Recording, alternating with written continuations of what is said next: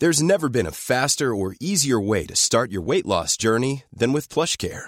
PlushCare accepts most insurance plans and gives you online access to board-certified physicians who can prescribe FDA-approved weight loss medications like Wegovy and Zepbound for those who qualify. Take charge of your health and speak with a board-certified physician about a weight loss plan that's right for you. Get started today at PlushCare.com/weight loss. That's PlushCare.com/weight loss. PlushCare.com/weight loss. There's never been a faster or easier way to start your weight loss journey than with PlushCare. PlushCare accepts most insurance plans and gives you online access to board-certified physicians who can prescribe FDA-approved weight loss medications like Wegovy and Zepbound for those who qualify. Take charge of your health and speak with a board-certified physician about a weight loss plan that's right for you. Get started today at PlushCare.com/weight loss. That's PlushCare.com/weight loss. PlushCare.com/weight loss. Hello and welcome to What a Load of Cobblers, Friday Night Lights, Northampton Town audio show. I'm Tom Reed and tonight I'm joined for the first time in ages by Martin Maloney, Ian Brand, Andy Bodfish and last but definitely not least, Jefferson Lake. How you doing, guys? You all right? Yeah, not bad. Yeah, all right. Yeah, all good. All good. Seems like a long time since we last spoke. Let's go to you first, Andy. You've been out in China commentating on the Winter Olympics and the Paralympics, is that right? How was it? Yes, I have, and it was work. Obviously, COVID hit there big time before we went out there. They did a great job in the circumstances, but it was quite a stripped down thing. I mean, if you like, just sort of walking out the hotel, getting onto a bus, going to your office, leaving onto a bus, back to the hotel, repeat. But yeah, it was great. It was work. I'm sort of lucky to be back working again, and it happened, and it was great sport. So all in all, it was an interesting experience. You were living in a travel tavern like Alan Partridge, which not every man gets to do, so that's pretty cool. It's a travel tavern. I was searching for the Corby Trouser Press, sort of having a look at how much time you'd be spending in the room. The great thing was the shop in the hotel where we were staying, because, I mean, as we know, China is a huge sort of globalized place now, big economy, and they've dragged themselves up to sort of what we regard as sort of Western standards in a way. Big office blocks, a lot of money there, occasional Ferrari on the roads. And then you go into the shop in the hotel, and it's kind of like, sort of Chairman Maoville. Low ceilings, big shelves with hardly anything on them. So you could buy like a dark chocolate Toblerone and a pack of Pringles, and weirdly sort of almost an Airfix model of a fighter jet. Yeah. So you could buy like models of fighter jets. There was a lovely array of fighter jets in the shop, which was interesting. That's what you need, isn't it, when you're starving hungry? Just a model of like the Eurofighter. Well, it's all that. I'll have some Pringles, a bit of chocolate, and one of your fighter jet models. Have you got a football moment of the week for us, Andy? Yes, I have. It was the World Cup draw last week, and not so much actually that World Cup draw. Although, good to see Jermaine Ginas sort of broadening the career. Introducing a package on stick insects on the one show, 1 minute, and glad handing with Infantino the next. But how has he got a job, that guy, all these jobs? He's the most, and he's got no charisma. I just don't get it. Good agent, mate. Good agent. He must have a brilliant agent, that fella, seriously. He's fine though, isn't he? He's all right. Fresh, but yeah. But yeah, and so yeah, around the draw, I always find myself thinking about the draw for the World Cup Finals 1994. Has anyone seen this? Robin Williams was part of the World Cup Finals draw event for USA 94. There's some cracking clips on YouTube of him jousting with Sepp Blatter. But it's excruciating because, you know, Sepp Blatter kind of one of these administrators who kind of, you are famous because at one point he says, welcome Robin Williams, or should I say, Mrs. Doubtfire. And Williams turns around and goes, thank you, Mr. Blatter.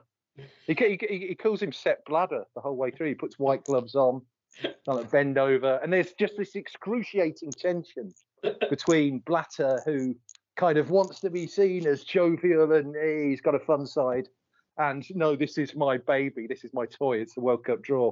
It's actually really serious. And Williams just bosses it. It's brilliant. It's brilliant. So my football moment of the week was being reminded of Robin Williams at the World Cup draw in 1993. That was a good one, Andy. Ian, how's it going, buddy? Any news on Glenchill the movie? Are we still stuck in, you know, in pre-talks? No, but I did hear, like, the podcasts that are available, just if anyone knows, like, there's quite a lot of podcasts out there. There is a Grange Hill podcast, and they interview a lot of the old actors in there, and they were asking someone about Grange Hill the movie, and like, yeah, it's kind of like the longer away it goes from the announcement, the more sceptical people are. That, like, a lot of them, obviously, they owe kind of Phil Redmond their careers, a lot of them. But I think it's one of those. It will either be absolutely amazing and a huge success, like, you know, everything else is kind of that has come to fruition, like Grange Hill, Brookside, and Hollyoaks, or whatever. Or it just will not happen, because he has also had some completely crazy ideas. Like, he just basically wanted Liverpool to host everything, even things that Liverpool weren't suitable to host, you know, like the Copper America or whatever. It'd be on the front of the Liverpool Echo going, you know, I can't believe my efforts to host Milan Fashion Week in Liverpool haven't worked out. I'm absolutely distraught. I can't believe this. So it may never happen. But, you know, if there's anyone who could get it off the ground, it's Phil Redmond. But you never know, Milan Fashion Week might happen in Liverpool instead. So, you know, these things just often lead from one to the other. Have you got a football moment of the week for us, Ian? Yeah, and it's cobblers related. I don't know if you guys, obviously, like, you guys like your cobblers classic shirts and vintage wear. I don't know if anyone's seen, like, this latest collection. You could wear this at Milan Fashion Week. Has anyone seen this? I think the EFL have put some tweets out. At first I thought it was a spoof, but it's not. Has anyone seen this gear? What is it? Like, no. Legwear. I don't know. This company, I mean, if it's 5U Sport or what, but it's like, one's like a kind of polo shirt, and it's got like a kind of it's white with kind of, I don't know, some kind of like Clara animal design in the background, and then a big cobbler's badge on it. I think I've seen that. Is it like a darts shirt, but really good? Yeah, it's like a darts shirt. Yeah. Yeah, then, I'm not sure it's some sort of wind up. It's absolutely rascal. Was it an April Fool?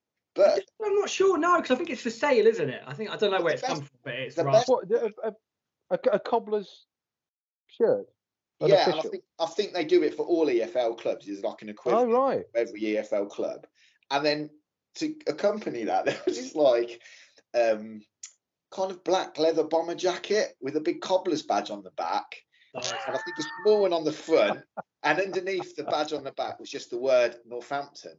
And it kind of, I tell you what it reminded me of, Jeff. Do you remember, like, the wrestling manager Jimmy, the Mouth of the South Heart? Whoever he was managing, he would come to the ring with his megaphone, and he'd have like a themed jacket with, like, a picture, like when it was the Nasty Boys, he'd have like Nasty Boys spray painting on the back, and then he'd have like a picture of them on the back. It kind of reminded me of that, and I wish I had the disposable income to buy it. Like, ironically, like, these people who say, "Oh, if I won the Euro Millions, I'd buy the cobblers." I don't think I would, but I would. Was it a chalk line jacket? Have you seen those? They're like silk. And I very nearly bought one when I was in America once, but it was about $120, and I couldn't think of a single instance when I would wear it. Well, this is the thing.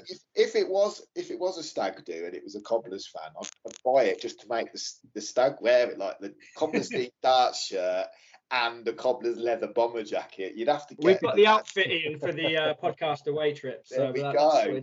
Honestly, I couldn't believe my eyes when my mate sent it to me. I was like, "Is this a joke?" He's, "I think so," but I think I saw a tweet from the EFL going, "Yeah, check these out, guys." I don't think it's official. I think it was just some. I don't know if someone's designed it or whatever. I'm not sure. I can't say it's official for the EFL, but I think it just reminds me of what F1 Elad wore to Ritzy. So I can't, you know, if F1 Elad wore that brand, then yeah, Tom, it's not. What's that? It's not town brand merch. No. But I think that's maybe a little a way into the football club, producing like leather jackets for like 900 quid that are just like, you know, no one can really afford, but you just got to aspire to it. Like Jeff's aspiring to his chalk line jacket, wherever it is. I think it's, I think there's a market for it, essentially. I'm all in. But yeah, I'll try and put it on. If I can find it, I'll put it on the Warlock Twitter. But it is like a really rascal darts style thing with like, yeah, I can't even describe it. It's pretty. But yeah, the jacket sealed the deal for me. It was just immense, like, you know, big Cobblers badge on the back and just the word Northampton. Just I could just see myself thinking at a coffee shop in town wearing that outside. Yeah. But that was a good one, Ian. Of course, we're just sort of diverging again. But yeah, try and find that top online. It's here. It's pretty rascal. Jeff, put the links. I've sent the links to everyone. Sweet. We'll have a look at it. Jeff, have you got a football moment of the week for us? I have, but as I mentioned on the pre-chat, it's not very good. Oh, don't worry about it. So I'll just blather through it quickly. Yep. Obviously, regular listeners of the show will know that I'm a big Championship Manager '97 '98 fan. I'm 8 seasons deep into a save with Arsenal, but brilliantly, Northampton Town have been promoted to the Championship, where in 2004 they have Canu up front. So yes, one of the ultimate sort of cult footballers, and just a fascinating all-round player. You know, 6'5", but bag of tricks. Is plying his trade at Sixfields in this alternative universe. So you weren't managing. That's it. That's my football moment of the week. Sorry, go on. You weren't managing Cobblers. They just happened to just do well without you.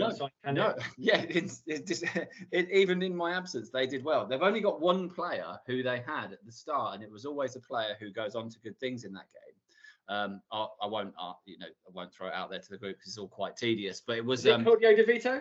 It was Claudio DeVito. Yes. Great shout. Yes, I'll quickly bear with me a moment because I've got it on my other screen here.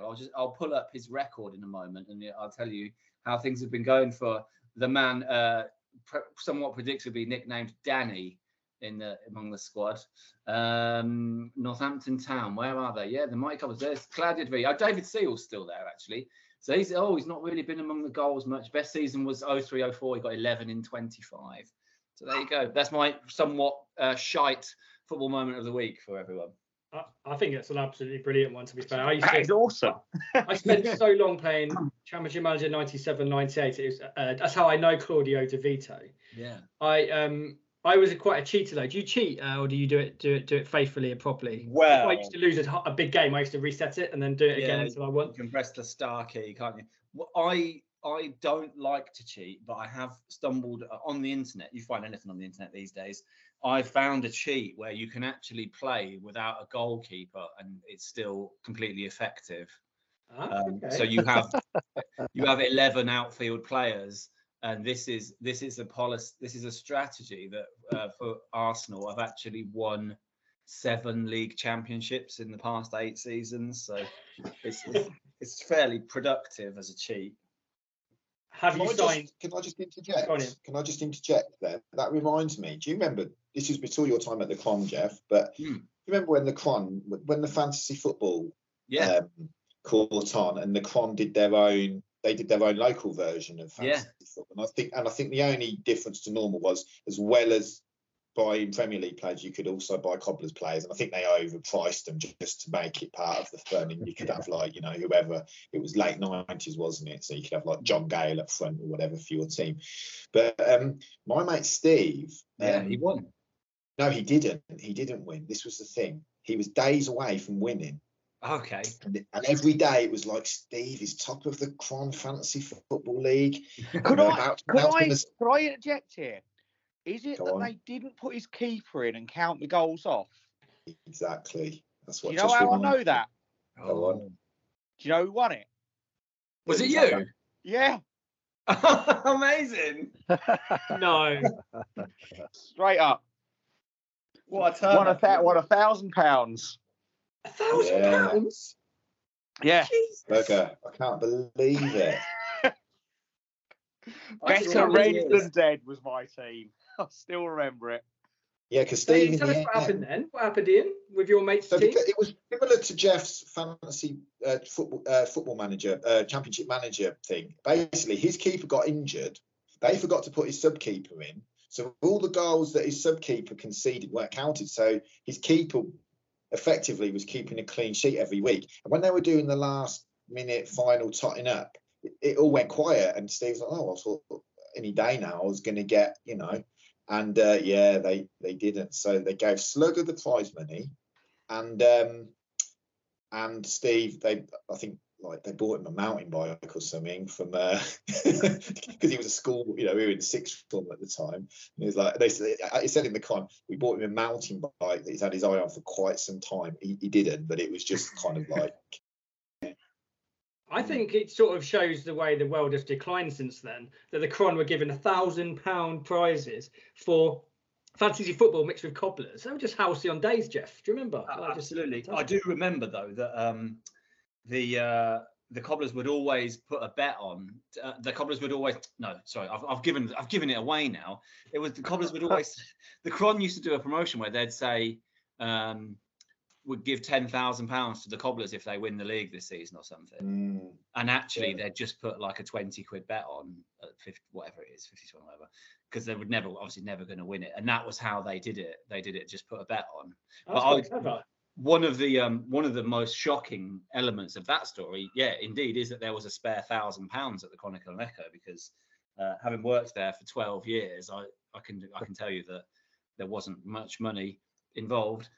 Certainly not that I saw, but that's a whole another story for another day.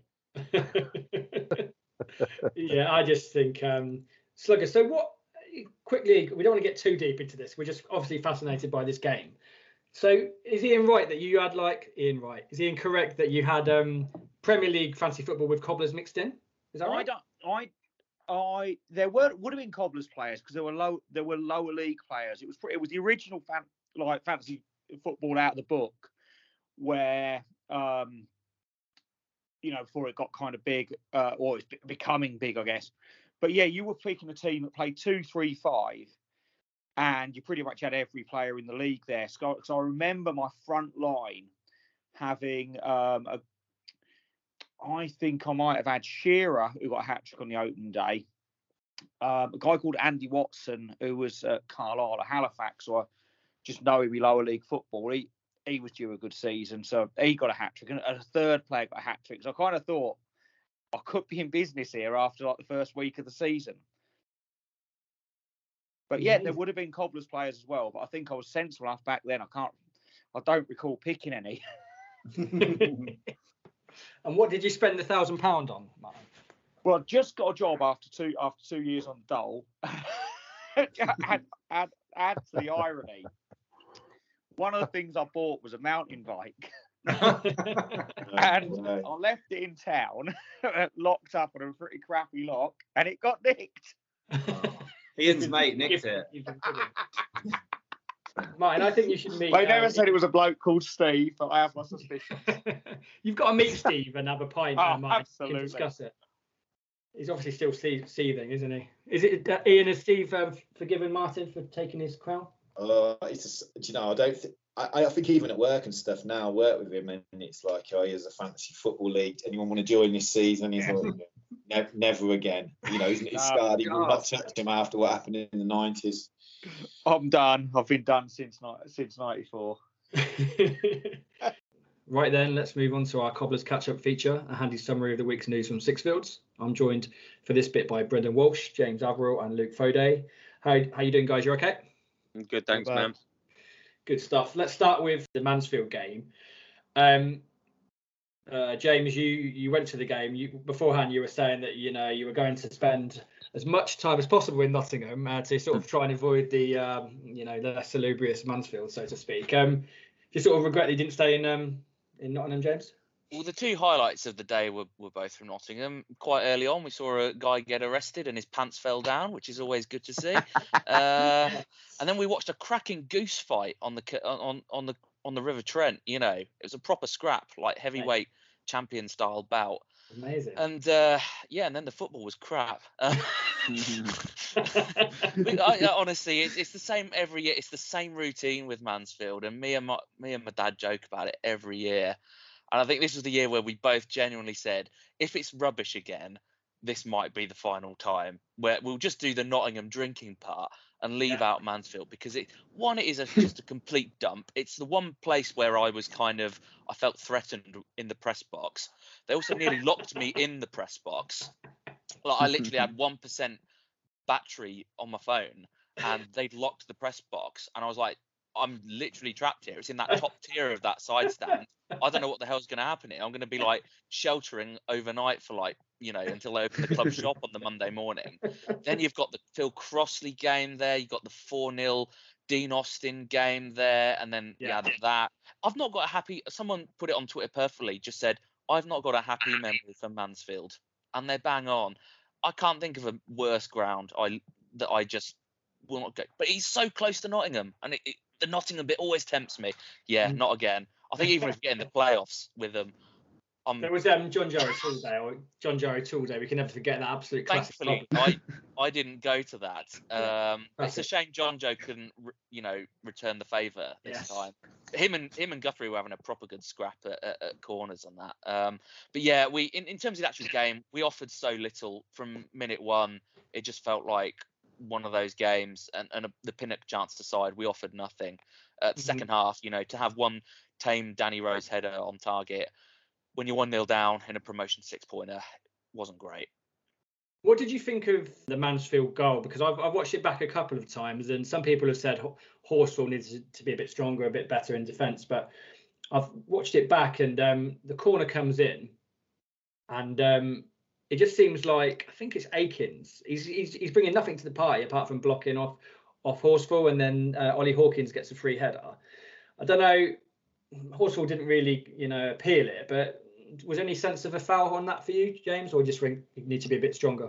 So I haven't watched it back. I've tried to remove all memory of that game after the weekend. I have to say, at the time, I didn't see a foul. Didn't think there was a foul. It looked like a free header, but that's not an uncommon thing. That kind of thing happens all the time. We were superb at it, with Scott Wharton and Charlie Goode. So, you've got to deal with things like that. To be fair, we haven't conceded too many from set pieces. So, it's not like it's a recurring problem, but it was a bit of a disappointing goal to concede. But I was more disappointed with how we responded, to be honest, because we just didn't offer anything other than Josh Appiah when he came on. Look, he did more in 2 minutes, just ran at someone than we'd seen throughout the whole game. So the response more than anything was disappointing. And I read Brady's comments, and I can't really go with it. I didn't think the referee was good, but he didn't cost us the game. The Paul Lewis red card, I'm sure we'll get onto that. Yeah. When you look at it in the grand scheme of things, has he done a lot to get sent off? No. The referee, unfortunately, has to follow the letter of the law, and he did a silly tackle and then reacted. The guy, Mansfield guy, went down. He was like that Forest Green player that had been sniped earlier in the season. But letter of the law, it was a yellow. So until they look at the laws, unfortunately, the ref has to go with that decision. Okay, let's move on to that. And I just want to speak to Brendan about this, because Paul Lewis, I don't think has got an invitation to your wedding, Brendan. I think, just when that happened, I just thought Brendan's going to hit the roof on this. What do you make of it? Do you know what? I actually... because as soon as we went down, this is the more alarming stat than any of the goal scoring stats or anything at the moment for me this season, is we've not come back to win this whole season. Like, normally even a crap team gets lucky with comeback wins. It was from conceding first. I think it's happened 15 times, and we've only gone on to draw twice and lost every single other one. So once it happened, I was like, okay, well, that's that game gone. And so Paul Lewis getting a red card was a silver lining, because at least he's out of the team now for Bradford. I don't have to watch him put in 90 minutes of cardio, a couple of touches, and steal a living. Like, it's not personal. I don't, you know, I over exaggerated, but he's needed to break out the side for a long time. But yeah, getting injured and some of the other stuff that's happened in the midfield has kept him in a job. I think he would have been rotated out had we had other options. So yeah, we might finally get a look at Pollock. We won't. Or I've seen some crazy stuff. I saw somebody saying Danny Rose played Danny Rose in centre mid. I'll tell you now, Danny Rose in centre mid is more likely than Scott Pollock centre mid. I can guarantee you that now. I bet a whole shoot alone on it. I don't really care who he puts in there on Saturday. I'm just going to smile that it's not Paul Lewis. Fair enough. Yeah, it just does feel like Paul Lewis, bless him, he's a bit of, do you know when they were talking about signing players on character and stuff like that and trying to make it fit, he doesn't seem to be that fit, whereas some of the players do. So, you know, you're going to get a few anomalies, aren't you, in a side. Luke, it frustrates me to an extent that, like, he didn't need to be sent off, in my opinion. It just feels like if you've got a referee slightly better in control of the game, you can talk that down a little bit to, you know, and just keep a player on the pitch. But it, you know, on the other hand, I guess if you give, you know, a referee that opportunity to do it, they'll often do it, won't they, Luke? I mean, I don't know if it's just me, but I feel like I can't really understand referees this year, because there's been quite a few decisions been made I still like disbelieved by. Like, I always think back to the Swindon game when the fourth official disallowed a goal. You got the Forest Green game where the ball clearly didn't go over the line, but somehow was given. And I don't know. I mean, red cards, we've seen a couple of them this season, especially against us. And I don't know. I don't really know what the rules are anymore for a red card. It seems like one week one thing stands, next week it's a different thing. Yeah. And I feel like for me, a big thing. I mean, I don't think it's just the team. I was speaking to my uncle about this actually the other week. How I said never.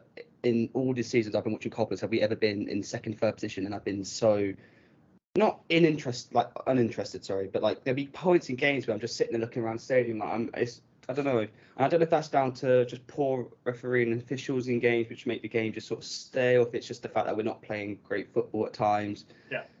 I don't know. I do think this is by far the worst refereeing standards I have seen in a league. Mm-hmm. In nearly 10 years of me watching. Again, when I was 10 years ago, I was quite young. I probably wasn't paying much attention. It could have been worse. But especially in the last few years, this has been the worst year I've seen for refereeing decisions. And not just Cobblers. Like, I've seen EFL show with different decisions being made against other clubs. And especially, I saw one where Port Vale, I know their goalkeeper is known for getting red cards, but he got a red card this season after ours. And I sort of just looked at it thinking, did he get a red card because he deserved it? Did he get a red card because he's known for being a bit of a hot-headed keeper? And it's just... I don't know. There's situations like that this year. I just think the refereeing standards have been dropped massively. I don't know if it's because a year out of COVID or what, but for me, I feel like there's some red cards, some yellow cards, which I just don't see how they are. I mean, Paul Lewis one, I don't really know, to be honest. It was one of them, like James said, you go by the book, and unfortunately, the book isn't written for the same for everyone. So yeah, I agree with you on the standards this year, but consider yourself lucky you never saw that Phil Crossley performance at Mansfield. I'll be cursing that man on my deathbed. I think Cobblers fans have just been slating referees for years. I remember Uriah Rennie was a bit of a one that people never got on with, but it boils down to that old adage of the game moving on in terms of professionalism and money, and the referee still maybe, you know, a few years behind in keeping up with that. But James, I wanted to sort of ask you, it's well known Cobblers' dearth of central midfielders. In that sense, does it make Paul Lewis's decision making there, especially with the shove, just even more sort of inane, really, because we just can't afford to lose any more, can we? It was just a bit of a pointless challenge. I think it was a heat of a moment, because there was a bit just before that, I don't know if the highlights show it, about where Hoskins could potentially have got a free kick, and it was kind of just after that, and he took him out. It was a cynical foul. It was booking, but then he just got lured into the you know, follow up yellow card, and it was just daft. There was no need to do it. Frankly, though, it didn't make much difference. We could have still been there, and we wouldn't have scored. We were just offering nothing going forward. Yeah. So like Brendan says, it gives us an opportunity to actually look at something different now, because I can't see that we can play 4-2-3-1, unless he puts Abimbola in there or he moves players out of position. And I hate it when managers move players out of position. I would far rather we play someone in their proper position. So it's going to be interesting to see what Brady goes with, because I don't know what formation he can go with other than maybe 4-4-2 and put either Pollock or Abimbola in there with Sowerby. That's a good point. We can sort of move on to that. I've had one rumour on Twitter. It's probably nonsense that Williams is back in training, but I can't see that, especially if it's going to be out. It's just probably someone messing about. But and I can ask we can ask Martin Maloney about that. He plays football with Dad, but it just seems like he's got a quandary now of trying to maintain a promotion push with one available central midfielder, which is Jake Sowerby, who's not particularly he's quite injury prone himself. So Brendan, I ask you, do you go like he sort of has done and just try and throw as many of the best players in as possible and work something out, so Pinnock and Lubala and people like that, or do you do what James says and actually face the realities of what we've got and just put the players in the right position? So therefore, do you put Pollock in? Do you put Abimbola in? They're young, but potentially sometimes give you a 4 out of 10, but perhaps could give you an 8 out of 10. I think there's a lot of things going through my mind with team selection on Saturday. The first thing is obviously Bradford are now managed by Mark Hughes, who has been there and done it at the absolute top elite level. And there's a lot of stuff I like about Brady, and I want him to be part of the longer term picture here. But we've seen him get out tactic, even with Calderwood backing him up on a couple of occasions against maybe more savvy, more gamesmanship managers. And I don't know if he'll face someone more savvy than Mark Hughes this season, for a couple of seasons. So I would hesitate to front load it and put 4 strikers on there and not worry about midfield, because he'll have a field day. He'll know what to do. I think me personally, I would vote for putting Abimbola next to Sowerby in there, and then having Pollock to come on and create in that Sowerby role if we go down or something, or maybe ahead of him in at Cam, but he doesn't really like him there. I really liked Abimbola's cameo a couple of weeks ago. I think it's the closest thing we've got to replace McWilliams in terms of the energy in midfield. Pollock's not that player, and we don't have anyone else like that around. I think that's why people were saying Danny Rose, because they're kind of pressing and running around that he does. So this thought that he could do that from the midfield. It's not FIFA Ultimate Team. You can't just take attributes and apply them to other places in the pitch. There's years of understanding and mentality that goes into positions and stuff like that. And I don't think just dropping him in there when we've got other midfielders in the squad, albeit few of them, but I just don't think that's the answer. And again, Mark Hughes will figure that out. So I don't know. He has got a selection headache on.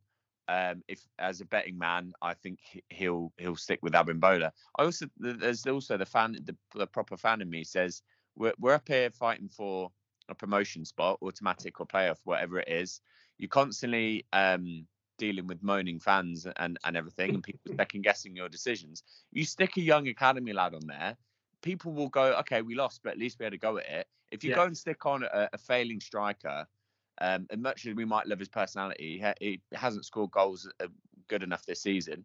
If you go and put on a young academy lad and give him a shot against a big team, it's you're kind of, it's not like you're wiping your hands of it and giving up and giving in to the fans. You're just kind of saying okay, that's fine. Let's see what they have got. That's exciting. And even if we went and lost the game 1-0, I'd rather that than him try and outthink fucking Premier League Mark Hughes and play 4 centre backs across the middle or something. It's just stupid. So that it seems logical to just put the young kid in, but who knows with Brady? I don't believe the McWilliams rumour. It was he's seen gutted online and I don't think he'll be back. Even if he wasn't training, he's not going to be back anytime soon. So I've heard another sort of suggestion, and it's not unheard of. You put a fullback in central midfield, a holding midfielder, maybe a McGowan. Who else could we put there? Kowiki's not really Mills, I guess, Harriman or someone. But again, like you said, Mark Hughes is going to be, so experienced. So the first thing he's going to do probably is overload the midfield and just completely try and batter us there. So it's a difficult one. James, are you sort of going with Brendan in the sort of alluding to what you said earlier? Go with the correct players in the correct position. So therefore, it's Abimbola or Pollock. Yeah, he's either got to do 4-2-3-1 or 4-4-2 in my view, and play players in their proper position. I will be incredibly annoyed if we put Mitch Pinnock in centre midfield, for example, which is something that he's done before, when Pinnock is our only creative threat, and you're basically nullifying him by making him do, you know, take part in a midfield battle. Play players in their proper positions. Show a bit of faith, because I always think, I think back to, you know, playing Sam Hoskins at right back ahead of Michael Harriman and things like that. It just doesn't send the right message to me to those players. Like, what does Michael Harriman think, you know, when he's on the bench and he sees a striker being put in his position? It doesn't send the right message to me. I think you've got to trust your squad and put players in their correct positions. Now, whether that's 4-2-3-1 or 4-4-2, he might want to try something different, because 4-2-3-1 worked spectacularly with Atete, and I was glad we finally went to it with that formation, and it suited the players we have. Yeah, it even suited Paul Lewis, you know, playing kind of behind Atete with Apira, who I do like. He's got some really good attributes, but it's not working. We just don't look threatening with any of the strikers we have. Exactly. None of the strikers that we have at the moment, I think, can do that role. For me, I'd be leaning towards 4-4-2 and giving something different a go. If it doesn't work, it doesn't work. But, you know, he can say he gave it a try, you know. But yeah, I'd be primarily play players in their positions. I think that's a biggie for me. It's going to be a big game on Saturday against Bradford. They're going to bring a lot of fans. A big club at this level. Mark Hughes, real sort of honour really to have him in the ground. Although obviously we want to send him packing with 0 points. James, how are you feeling about promotion generally? I've said it before. It doesn't feel to me like a promotion side like I've seen building in the past at this time of the season. Quite inconsistent. Don't score enough goals probably, and obviously one available central midfielder. Are you like really up for promotion? Do you really want promotion, James, or are you? If it didn't happen, would you be okay? I think it is what it is. You know, obviously I'm a fan. I would love to see us get promoted. Yeah. I have to be realistic. I think we'd struggle next year if we did go up. That shouldn't be the reason you don't want to go up there. You should always want to, you know, we don't get too many promotions as Cobblers fans. So to get a third, you know, in 7 years would be fantastic. So we should never turn that down. Personally, you know, I don't want to be negative. I think the automatic route may have passed us by now. When we had 4-2-3-1 and we had Atete up top, I was convinced we were going up. I didn't think there was going to be anything that could stop us. We weren't conceding goals, and Atete was just destroying teams on his own. We've not been able to replace him, and that's been the problem. And that, I think, is what will probably cost us an automatic promotion place. We have to be realistic. It's not beyond the realms of possibility we'll miss out on a playoff place as well. It is that tight. I do feel like we can still get a playoff place because we've got 3 teams next who haven't got much to play for. So that needs to be 3 wins, I think, if we're going to, you know, be serious about promotion. You know, is it Bradford, then Harrogate and Orient? But yeah, the lack of goals is a huge, you know, warning sign that we're not going to get automatic promotion, to be honest. I hope to be proved wrong, but I can't see it. And unfortunately, you know, you see it so often. It's about momentum at end of season. Sorry, I said that like a northerner, didn't I? It's like momentum at end of season, isn't it? It's about momentum at the end of the season, and we have lost form at the worst possible time. And then you look at clubs like Salford, who have. There's always a team that comes out of nowhere to get in that playoff, in that final playoff space, and then they usually get promoted. We're in terrible form, and there's too many other teams that are in good form at the moment. So we have to really rectify that in the next 3 games, I think, to even stay in with a playoff shout. If we lose on Saturday, that is a big blow, because a lot of, you know, momentum and energy will have been sucked out of Sixfields. You know, not that there's much energy there, to be honest, sometimes, but you know, it's just going to have that vibe of we've blown it, isn't it, if we lose again on on Saturday. So we really need to respond with a win on Saturday. Otherwise, I fear we could miss out altogether. Yeah, well explained, really. The only thing for me, I would say, is that I feel that if expectations are pretty high for promotion and everyone just gets in that promotion mania, which just always happens, and it's quite normal, and then we miss out, will certain fans lash out at Brady? I've already heard certain fans saying not really the man for the job, which I think is quite harsh. So I'm a little bit concerned that if we do miss out for whatever reason, that there's a sort of an overreaction and that he's not the guy from the job, but hopefully that doesn't happen. You're not going to be able to control that overreaction. No. There's always going to be an element of football fans that say that. Yeah. I think if we all look back to what we said at the start of the season, and I look back at what I said, I was going to be happy. I had us down as mid-table. That was before we signed Atete. Kind of mid-table, fighting potentially for playoffs. But what I wanted to see was progress in terms of the playing style being improved and bedding some kind of more youth team players into. We've actually done all right with the results. We've done less okay with the other two things. We haven't really blooded too many youngsters, if we're honest. Yeah. And the playing style isn't great still. We are primarily still a reliant on set pieces. It's not quite as boring to watch as curl ball was, but there have been games where it has been as boring to watch, and Saturday was certainly one of those occasions. Certainly since January. The style of football has been getting worse and worse since we lost to Tete. Like I say, we've not been able to replace him, and we've not found a creative way of the team gelling. So I'm still, going to be realistic at the end of the season. If we miss out, we miss out. It's, you can't go up every year. We don't have we should be challenging for promotion in this division, but we don't have a divine right to go up every year. Yeah. And I'll have seen enough that if we can keep the defence and the keeper, that's a big if. We can go again next year. My worry is if we don't go up, we could lose Roberts and Horsfall. So that's one of the... I was thinking about this earlier. We could lose them anyway. Just because we go up doesn't mean that our budget's going to be significantly higher. Potentially, yeah. I don't think that's necessarily a huge factor. But when we sort of appraise Brady, and we won't go into it too deeply, but there's plenty to build on, and that's the important thing. And we've talked about it before. Everyone's sick of the manager merry-go-round. Even if you did move him on or move him upstairs, whatever, who's gonna replace him? So I just think that there's plenty for him to build on, and we'll see what happens. But if we don't go up, I think I had us down as 10th, and I've sort of stuck with 10th, and we might even finish 10th. I don't want us to, but we'll see what happens. Brendan, we've talked about it before. You being generally a positive guy, are you sort of? Just think, sod it, let's just live for the moment, and we've got to go for it, and just sort of live that Premier, that promotion mania to an extent. Yeah, cool. I mean, I've been in that boat for the last 10, 12 games. I think if anyone had given us, it's obviously disappointing how inconsistent we've been. You can't even say it's bad rudder form; it's just inconsistency at the moment.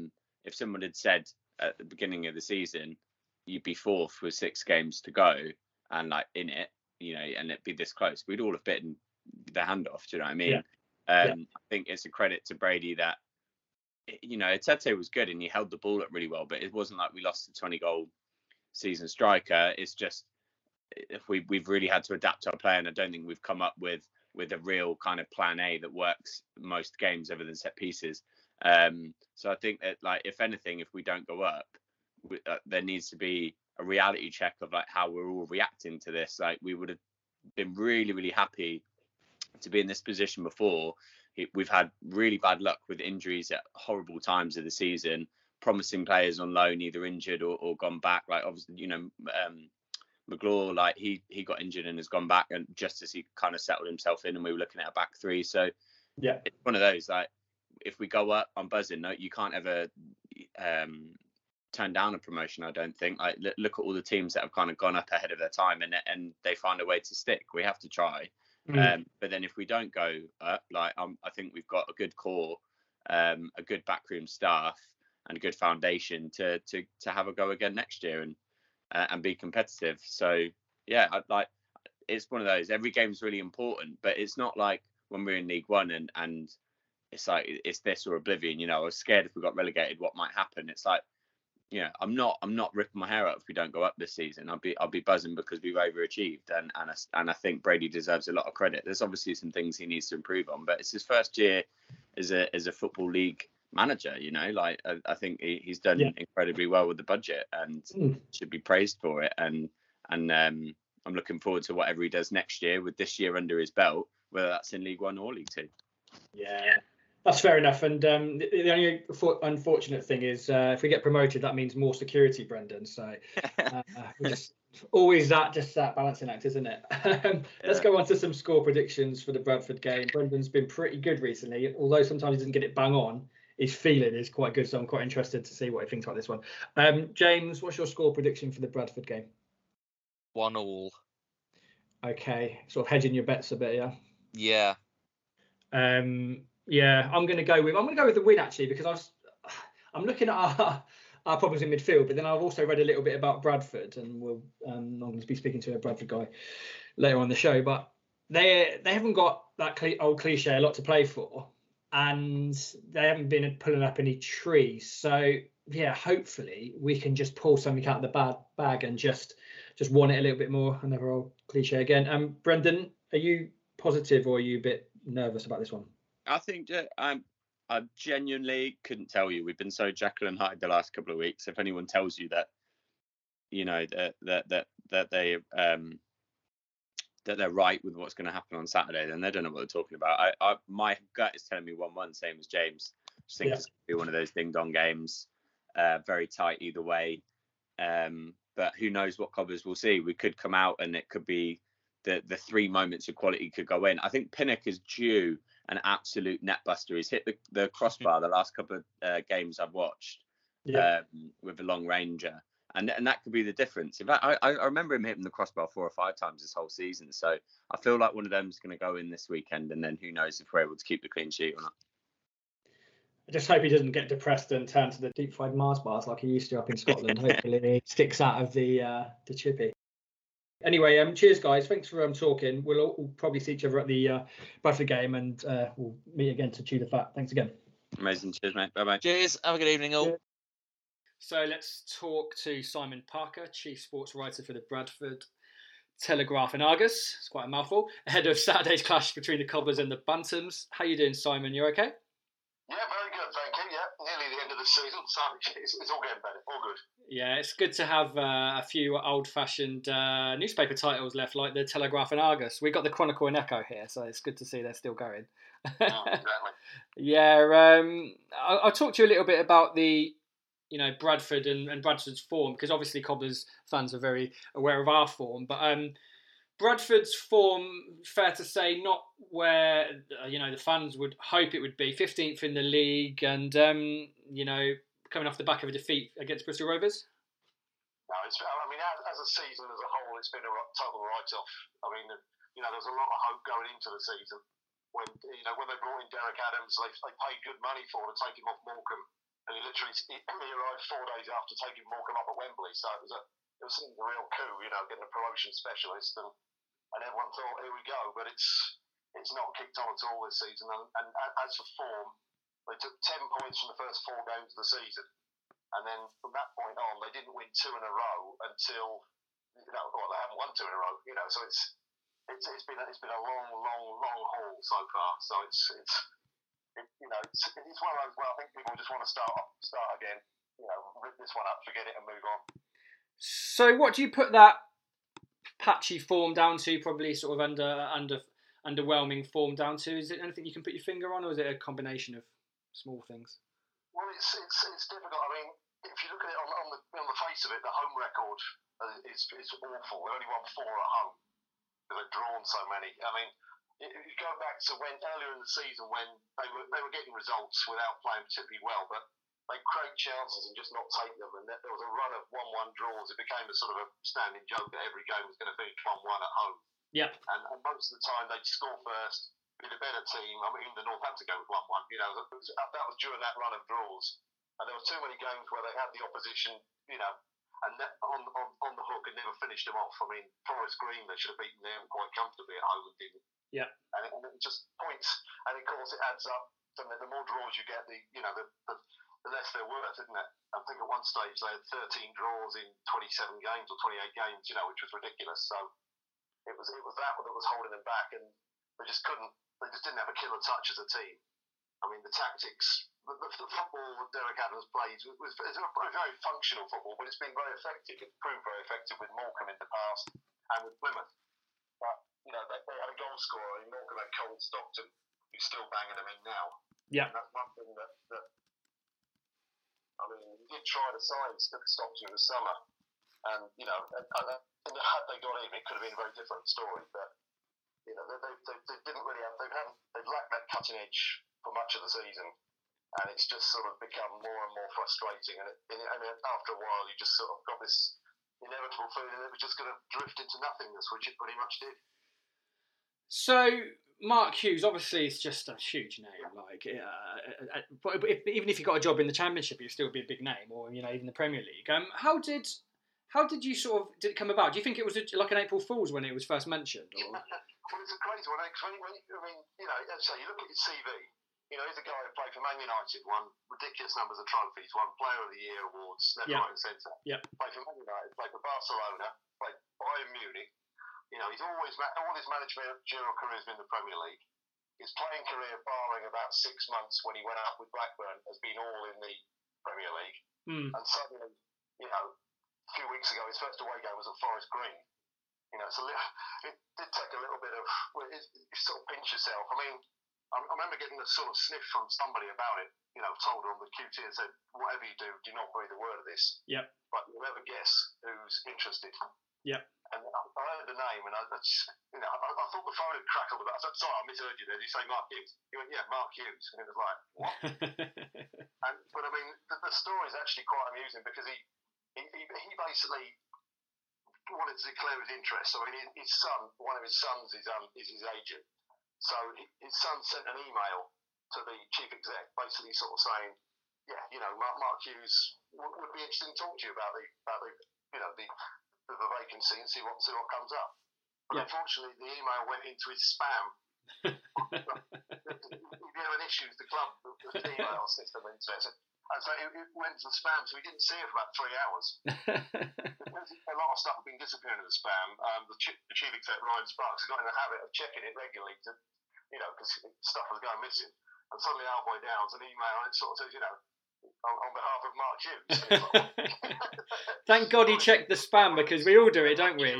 He wants you to send a lot of money, sort of thing. But we all check our spam occasionally, and there's like the odd email, but I've never had one like from Mark Hughes, obviously. So it's a bit of a big one. Yeah, yeah. He probably thought even then it was probably still a joke. But if you sort of like think about the appointment or Mark Hughes' interest, he, you know, he probably wants a different type of challenge. That a lot of the Premier League jobs are hiding to nothing, in that if you're below that glass ceiling, maybe the big six, maybe you know top eight or something, you're essentially just trying to keep a team in the division, and there's a lot of pressure with that. After that, isn't it? So. Yeah, and he's probably a fairly wealthy guy that doesn't necessarily need the money that much. So that's the thing is, he's not here. You know, you can't say he's here for the money. Yeah, that's certainly not the case. Yeah, you know, and as you say. What you like to think is the manager is here for all the right reasons. Mm. You know, he obviously got sacked at Southampton end of 2018, December 2018. So he'd been out of a job for three and a bit years. Yeah. And he's obviously, I think for the first year or so, he was quite he wanted a break, but then he's been trying to get back in. You know, he's been mentioned a few times, but not sort of really pushing for something. Yeah. And I think you probably saw this. I mean. Here's the thing where, you know, one thing we always sort of say when you're covering Bradford City is you try not to get big time about it and say, oh, look, cause this is what the image other clubs have, particularly when you're in League Two. Yeah. It's, oh, that club thinks they're too big for their boots, you know, that's why they're down there. You know, got a big stadium, a lot of crowds, you know, they think they're better than they are. Yeah. Which at the moment, the club is better than the team, if you get what I mean. Yeah, yeah, sure. Yeah. The club, yeah. Obviously, it shouldn't be a League Two team. Yeah. But, you know, what attracts it to managers, and certainly, obviously, Mark Hughes is saying that is you know, good old word potential. Yeah, I mean, sure. There isn't a glass ceiling in terms of, or you might, you know, say so without disrespecting Morecambe. Yeah. Morecambe went up to League One, which is an unbelievable achievement.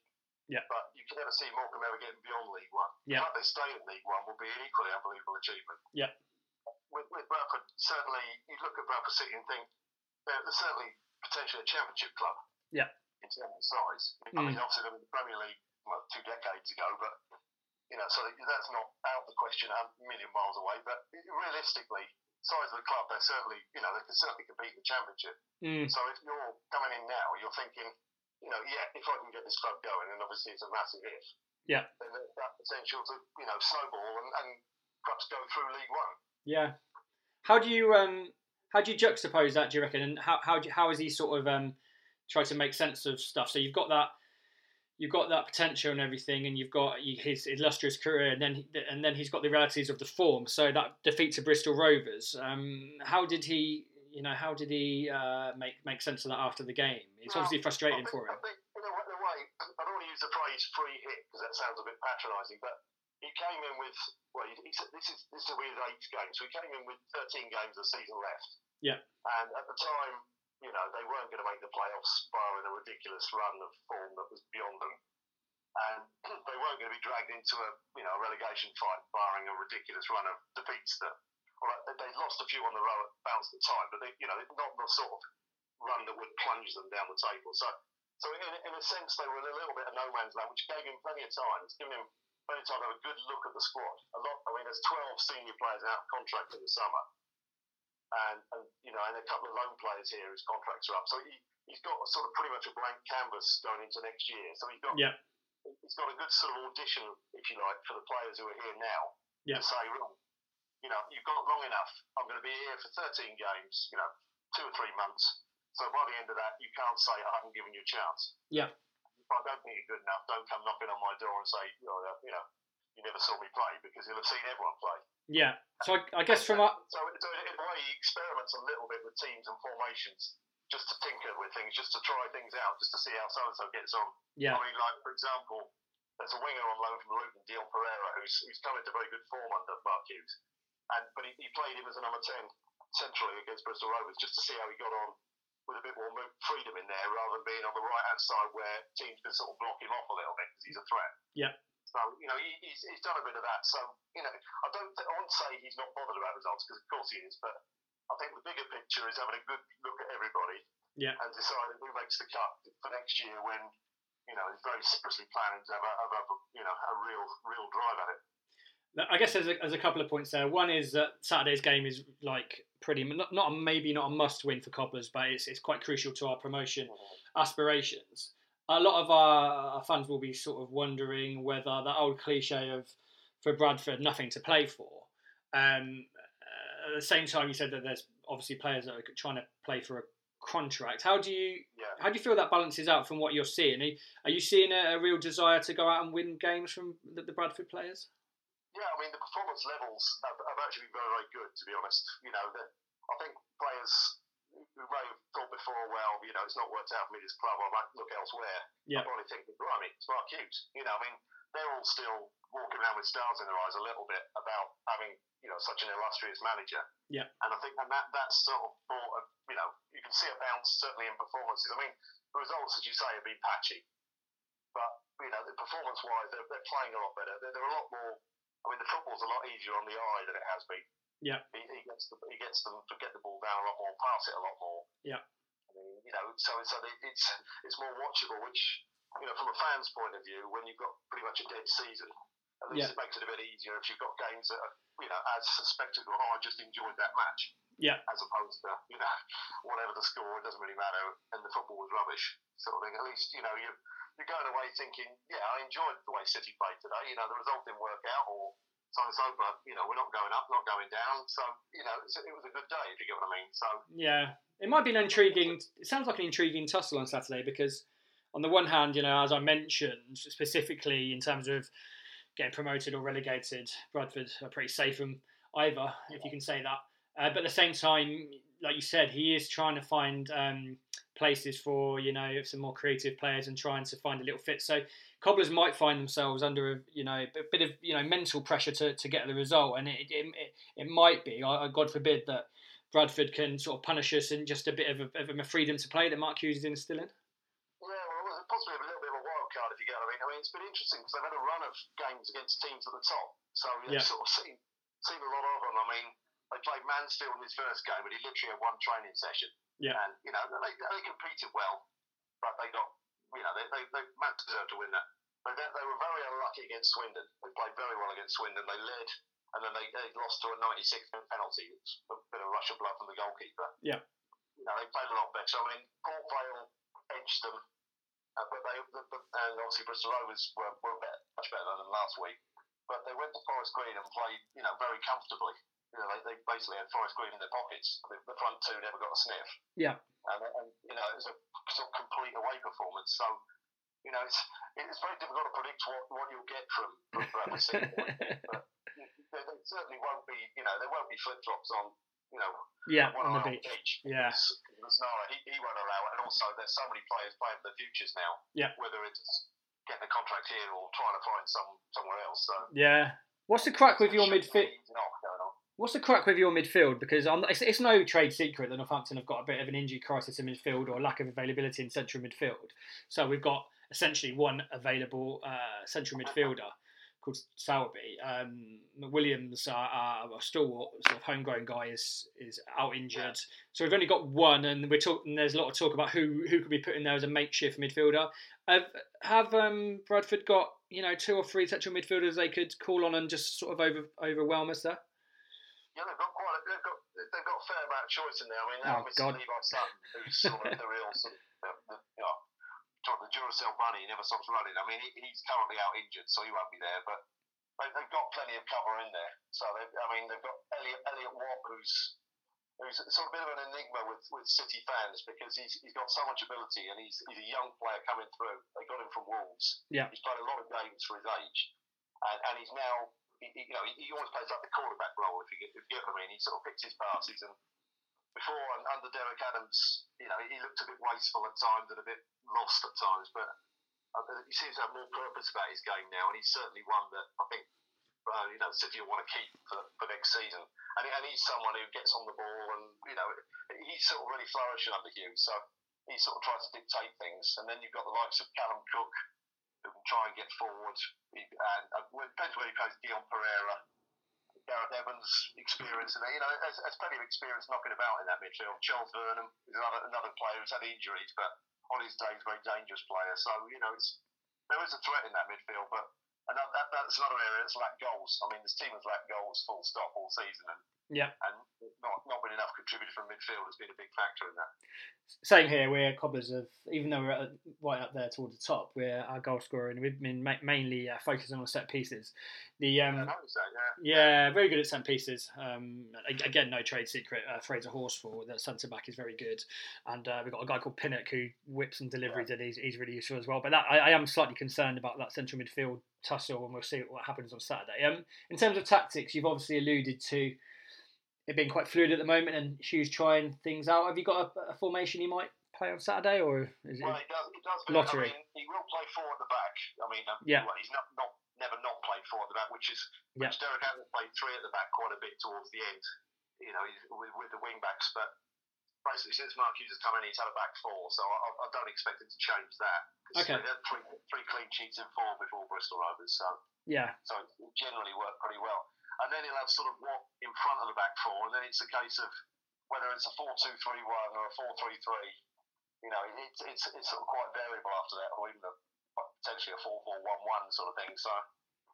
And in terms of players to watch, that Luton guy, did you say is he one to watch? Yeah, Dion Pereira definitely. I mean, he's, you know, he was the first, but they signed seven players in the window in January, and he was the first one, and instantly got injured. You know, which again sort of possibly points the finger at the very physical training methods that Derek Adams likes to, you know, he likes his players to run. Yeah. You know, and I think that possibly there was a bit of that going in there, but he got injured and it reoccurred. So basically, the first 2 months you never saw him. You know, he was always like, you know, the Lord Luke, and people sort of fans wondering where was he. But then he got a chance eventually. You know, Mark Hughes saw him in training, so gave him a go. His first game was. It was around the Forest Green game he played, and you know, I think for an hour, and he came through that all right, and he's gone from strength to strength. He scored his first goal last week, and he looks a threat because he's one of these players who who basically just looks like he's, you know, he enjoys football. Would say that, you know, play that playground. He gets the ball, he takes people on, he'll try different things. He's got a trick in him, you know, and he just looks, you know, he's one of those players who gets the ball and you sort of think, oh, something's going to happen here. Yeah. So he's certainly a threat. Yeah, he's got a great name as well, Pereira. He just sounds like a Brazilian sort of guy. Well, he played in America, in the MLS for a little while. So, you know, it's quite an exotic background, but he's had injury problems. So basically, he's been restricted. He's not played a lot in the last few years. So this run of games is basically the first run that he's had for probably 2 or 3 years. So it's important for him as well. Shows you that Mark Hughes is not just going with you know, what Adams would have done or whatever. He's just looking at them in training on their merits, and he knows a player with a bit of technique. So he's obviously seen something in him. We'll keep an eye out for him. Yeah, we've been talking for a little bit now. Let's wrap up, but we always wrap up with a score prediction, which is sort of a bit of anathema considering you don't score many goals and we don't tend to score many goals. It's leading towards a 0-0 maybe, but stick your neck out. What do you reckon the score will be on Saturday? For Forest Green's away win, 2-0 Bradford City. Okay, I was sort of hoping you'd be like, oh, you know, it's just going to take so long to gel. This is when I hide into nothing. You know, 3-0 Cobblers. I've got to be optimistic because we are going for promotion and we're up there for a reason. That midfield battle will be key, and let's see what happens on Saturday. But yeah, I'm just going to go for 2-1 Cobblers, but Yeah. Well, we'll take it.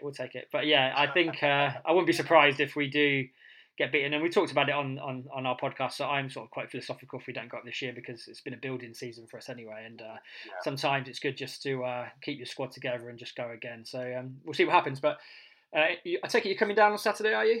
Certainly will be. Wouldn't miss it for a while. They've actually got a very good record down there. Won the last 4 league visits. So. Ah, thanks for telling me that. Where are you from? You don't sound like you're from Bradford. Where are you from yourself? I'm from Portsmouth. Ah, okay. Fair dues. So you're going from one end of the country to the other, really. No, I went for Premier League football. Ah. That's funny how it turns out. Anyway, who knows, maybe in a few years we'll be back in the Premier League, but thanks for taking the time to talk to me. I really appreciate it, and it's been really interesting. Thanks a lot.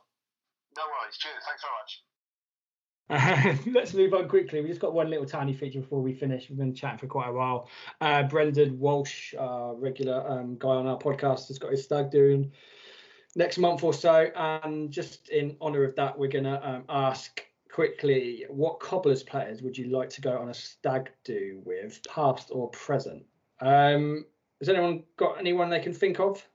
Yeah, I've got a couple. Go on then, we'll go Ian first. Well, I went for a few beers the other night, and I'm getting to that age now where I had I've had quite a few actually, but I was hungover for about a week afterwards. Never mind a 2-day hangover, it was like a 7-day hangover. I'm only just recovering now. So I think now I am I am now the old guy on stag do. So I'd quite like someone intellectual. So whatever city we're in, you know, Prague, Budapest, wherever, I'll go out with someone like, I don't know, someone intellectual, Clark Carlisle or Tom Youngs, the older guys. I think Clark Carlisle, I'd get on with him. I remember him complaining when he was at the Cobblers at the end of his career. He was upset that none of the young players even knew what Whizbit was. So I think I'd have a lot in common with him. So we could walk around, you know, the cultural highlights of whatever city we're in and take them in. Or Tom Young, discuss great literature because obviously he was the club reading champion. Yeah. So yeah, I'd go for those guys. No, I'm not so much your party animals, who I'm sure will come up from the rest of you guys. But Carlisle, Ian, are you really saying that he was upset that the players didn't know who Whizbit was? That actually came out of his mouth. I'm sure I saw that on Twitter. He's not on social media anymore, is he? But I'm sure he said that. I'm sure he said he knew because if he was, you know, he was late 30s, wasn't he, when he was playing for us? I'm sure he said that. Probably like that, ha ha this away, ha ha that away. Probably said that when they were doing the warm up. Do you know what I mean?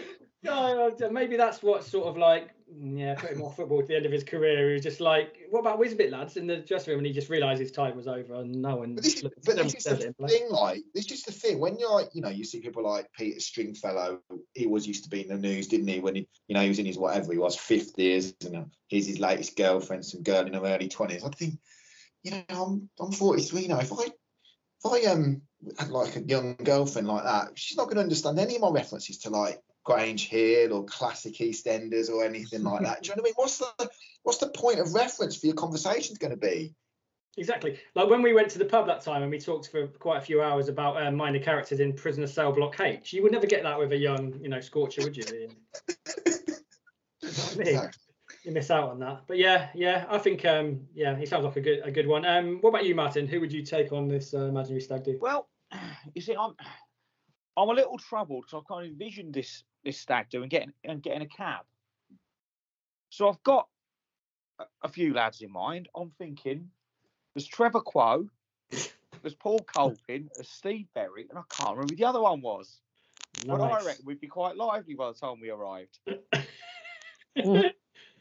You have to tell your Steve Berry cherry story to Steve Berry.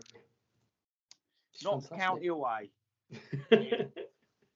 I still swear. I mean, I've got to check back and see if it actually happened in the stats. But I swear blind, it was a game we lost 3-1 up at Meadow Lane. But Steve Berry took a corner, and Steve Terry headed it past Steve Cherry. But I swear that happened. Steve Terry would have to wear his headband the whole night on a stag do, but yeah, that sounds like a lively one. That's a really niche bit of trivia. I don't think we should underestimate that. That's a brilliant bit of trivia. But it's only interesting if it's true. And I in my head, I was there, and I was definitely there for that game. And I'm certain right at the time, I'm like, I've got my programme in front of me, being a bit younger. And it's like... Well, it's difficult to fight through the noise these days, but don't they get... The Guardian have that thing, don't they? The knowledge or whatever. That's probably where I might need to go for it.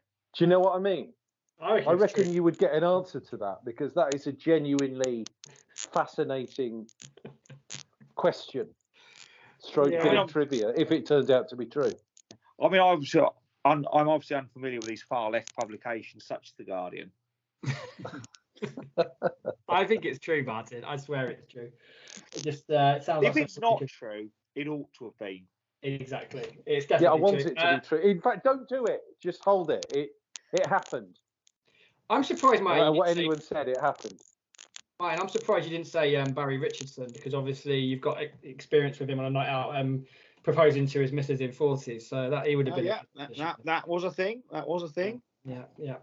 Andy, what about you? Who would you go take on this stag do? Cobblers. I guess it depends sort of what you want, really. You know, there's a guy who was a bit of a legend for the Cobblers up front, naming no names, but I've heard some stories. Oof. And probably for the. You know, for the nightlife element of the stag do, he would be your man. Later to move on to the coaching staff. Again, you know, I'm going to leave it there. But yeah, for the general roister-doisterness of it, you're probably looking at him. But for, like Ian said, I'm getting to that age now. I'm like, yeah, I know what you mean. I feel the same. Someone like probably Ian Sampson, Samo, just to basically nurse his pint, and I get the idea that he would just be in control. He'd just be amongst the madness. Where's so and so? Without being overly fatherly, he'd just be in control of the whole thing. Someone's fucked up over there. Someone's fallen in their own puke. Someone will be lifting you up, dusting you down, putting you in a cab, sending you back, all the time. Just taking it all in and having a good time himself. Yeah, Samo was good at that, wasn't he? As a manager, he was good at sort of getting the best out of a bad situation, and he sensible guy to have on a stag do, I reckon. Very, very good answer. Jeff, what about you, buddy? Well, I was actually going to say Samo as well, because I'm confident that he'd be able to drink keep pace with the drinking. Yeah. And also, you know, solid, dependable, as everyone said, steady hand on the tiller. If there was a dispute with a taxi driver over the phone, he would very quickly silence a taxi driver. When he big lad can look after himself. Yeah, Samo's your man. So he would be my pick. Yeah. But just to say, I was I did one of the pre-season tours. It was when they went to Scotland. I think it was like my last summer of covering them. And all the players all met in the departure lounge. I think it was Birmingham. And like they all, sort of all arrived in like ones and twos and stuff. And it was like this group of like 20 blokes, all in their 20s. I was about 38 by the time So I was like one of the old. Me and Matt Duke were there, like the two eldest people there. And that every single one of them. So it's like a group of young lads, and they're all like quite, you know, they're all quite fit looking and like tight t-shirts and all that good stuff, shiny white trainers and headphones, and no one had a drop of alcohol in front of them. It was all Costas or whatever. And I just thought, this looks like the shittest stag do ever. This is like 20 young guys have met at the airport to go away for, you know, Dave Stagg or wherever it is. It's like 4 o'clock in the afternoon and not one of them is drinking. It's like, what must this have looked like to outsiders? Terrible. So yeah, that's my kind of stag do memory. But yeah, another vote for Samo from me, definitely. I thought you might have gone for Matthew Rush, Jeff. Well, I mean, yeah, he would have just been brilliant at everything, though, wouldn't he? And not cared about it, you know. Like you do the clay pigeon shooting or whatever, all these nonsense go-karting things people do on stag do's, and he'd just win all of them, but then just wouldn't care about it and never do it ever again. And I'd just be in awe of the man. Matthew Rush would be like, I haven't got a driving license, but I will just thrash you at go-karting. I just do it. I just got that thing. And also when you start talking about football, he would just not get involved with it. Just fall asleep, especially if it was me talking to him about football. He would fall asleep. Yeah, he'd be just trying to get onto surrealist literature and architecture, tennis. Like that, some real conversation. Yeah, so I had him on Matthew Rush. I'm going to build up to my ultimate one, Alistair Slough. He'd be quite an interesting fella to have on. You'll need a bit of a whipping boy, so he'd be the whipping boy. Quite interesting. We can ask him finally how the hell he ended up signing for Cobblers when we get him pissed. So that's a good one. F&E lad, because sartorially and skillfully, you know, just would Tom, just raise you just it. Need to say because. Yeah, because yeah, definitely, and we get him to wear that new coat, that jacket that Ian suggested. Yeah, wear that, and then the ultimate one. It wouldn't end prettily, would it, Jeff, with Kevin Thornton? Well, this is the thing.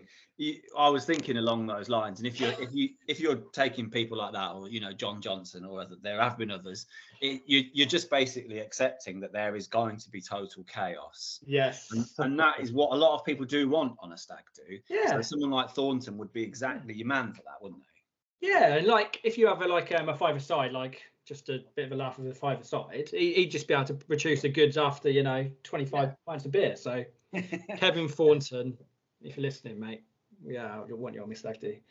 But we've been talking for quite a while now. Let's wrap up. I'm just going to go and research the Chronicle and Echo fantasy football because it just sounds the best thing ever. Martin, that and Steve Terry's goal at Notts County. Oh, sorry, Steve Terry's goal at Notts County, circa 1995. All right then, boys. Let's wrap it up for the night. We're all going to go to the Con archives next week and try and search this game out. But thanks for talking, and we'll talk again hopefully at least once. Cheers, everybody. Before the end of the season. Nice. Cheers, guys. Take it easy. Bye. See ya. Cheers, boys. Bye. Bye. Bye.